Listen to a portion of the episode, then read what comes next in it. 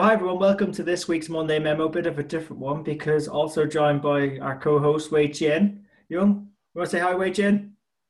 Hi everyone. This is the first Monday Memo that I am doing right now on the 15 days of the Chinese New Year where Andrew is wearing something of a very auspicious color for the Chinese. So it's a very special day for me to do this Monday memo. yeah, no, delighted. I thought we'd change it up a bit because I think people are sick of hearing my, my voice, but also there's some serious things that is worth discussing together going on in finance and worth considering, particularly that we're now in a new Chinese year, year of the ox. So would you mind maybe sharing what that might mean for our audience this year? Yes, um, very happy to. In fact, I've got these questions from different friends of mine who are non-Chinese. There, there are actually 12 animals for the lunar calendar year for the Chinese. So this year is the year of ox. Now, last year was the year of rats. Now, the year of rats has always been a year traditionally the Chinese believe to be a little problematic with change and with oh. disasters as well. It was then again, I think for some of the Chinese, it's not extremely like surprising to see what happened with COVID nineteen and all the destructions of the economics and, and some of the local community as well. So in many ways, the Chinese are happy that the year of red it's, it's very much over. So we are welcoming the year of ox. so, so, so we've got so we yeah so we've gone from a disruptive year right to to what? When it's hard working, I imagine, or something along those lines now, right?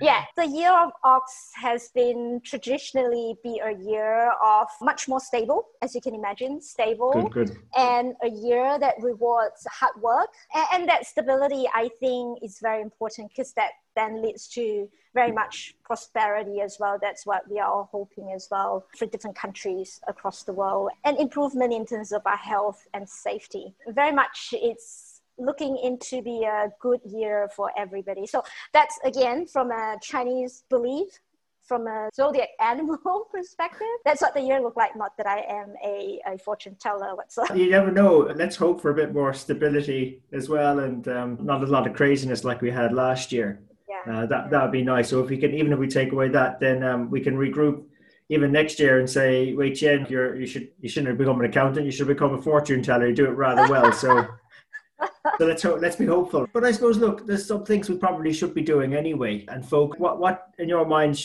would be a good thing for us to focus on in the year ahead that you're talking with other finance leaders out there? What, what are people saying we should be focusing on in, in, in the year of the ox? What I have been hearing is very much more towards this is on the softer side of the capabilities and skills that is resilience. I think not just the finance professional, regardless of what profession you're in or whether you're an entrepreneur. The year of red and this year as well, year of ox, is going to be a test for everybody's resilience. Resilience of being able to come out from COVID 19, the, the disruption that happened to all of us back in 2020. So then we all emerge stronger in 2021. So that's more from a so-called softer side of all of us. Now, the other angle is a bit more around our technical capabilities, which will be coming back to the first SITN show that you and I did the recording back in 2018 on sustainability. I think COVID 19 again highlighted or heightened the urgency for all of us to look at how can we continue to grow as a human race in a way that is sustainable and can last for generations to come. Now, if you look at the three pillars of sustainability, it's very interesting. Of course, the planet, and then ourselves, the people that are living on this planet, and the last thing is profit, the economics of it. And traditionally, we as an accountant has been so good in terms of measuring, valuing, reporting profit um, yeah. in a very conventional way, which is just, we always call it as a bottom line. But it, it makes me think, as in, in 2021, we need to continue to think about can be the catalyst for change as an accountant when we look at profit? Can it be more inclusive? And how can we influence our stakeholders to look at profit in a more inclusive manner? Mm, so mm, that that will be it is an open-ended questions. I don't have an answer, but it's worthwhile for the community to think about. I'd love to think there's much more focus on the planet, but I think a key role we do have, which in is measure what matters.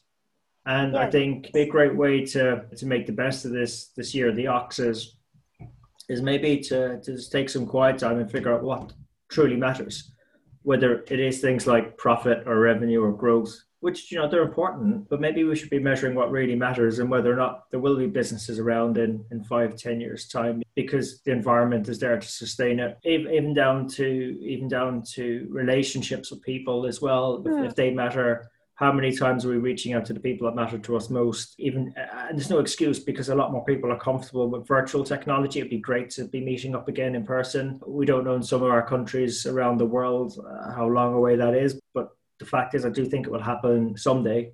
But until then someday's not a day of the week so we have to go and do some other stuff at the moment. And yeah jumping on calls keeping in touch with people keeping relationships because things will hmm. open up again yeah. What's interesting, Jin, is like when people take those moments to have those quiet moments to become a bit more aware, a lot of people are uncomfortable with that, this meditation and mindfulness. but maybe it's something we should start doing. Yes. And in many ways, I think COVID 19 directly or indirectly has given uh, a lot of people that opportunity. It depends on how you then look at yeah. whether you take that opportunity positively as a chance for you to reflect or you take the opportunity to start to worry about things. Again, coming back to that mindset and the resilience that we were talking about earlier, I think that has to be something that we continue to focus on because we are expecting the climate change and all this, some of the disruption is going to come more often. And therefore, the ability to resilience, that becomes very important. And, and, I suppose, look, let's say we're having a similar conversation at, at, the next Chinese New Year on a Monday memo. Like, and we were looking back on the one just gone, what would a good year look like for us in your mind? For a year just gone, we were looking back. I would think health and safety. So everybody stay healthy and safe. And the to your point about people connection, the community, the relationship, that we continue to build that connection and that bonding that is very important and of course the stability as well. With that stability hopefully business can get back to some sort of normal. That to me will be a good year for everybody. And after oxley looking into the year of tiger which is going to be very aggressive.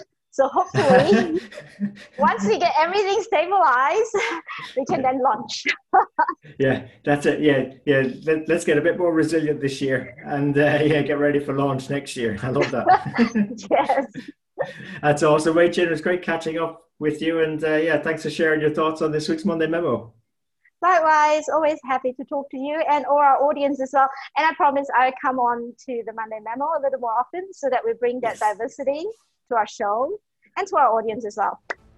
I uh, love it. Love it. Brilliant. Thanks, Wei Jin. So, hope you enjoyed this week's episode. If you did, uh, please remember to share it with your friends and colleagues. We're on all the major platforms iTunes, Stitcher, SoundCloud, YouTube, and Spotify.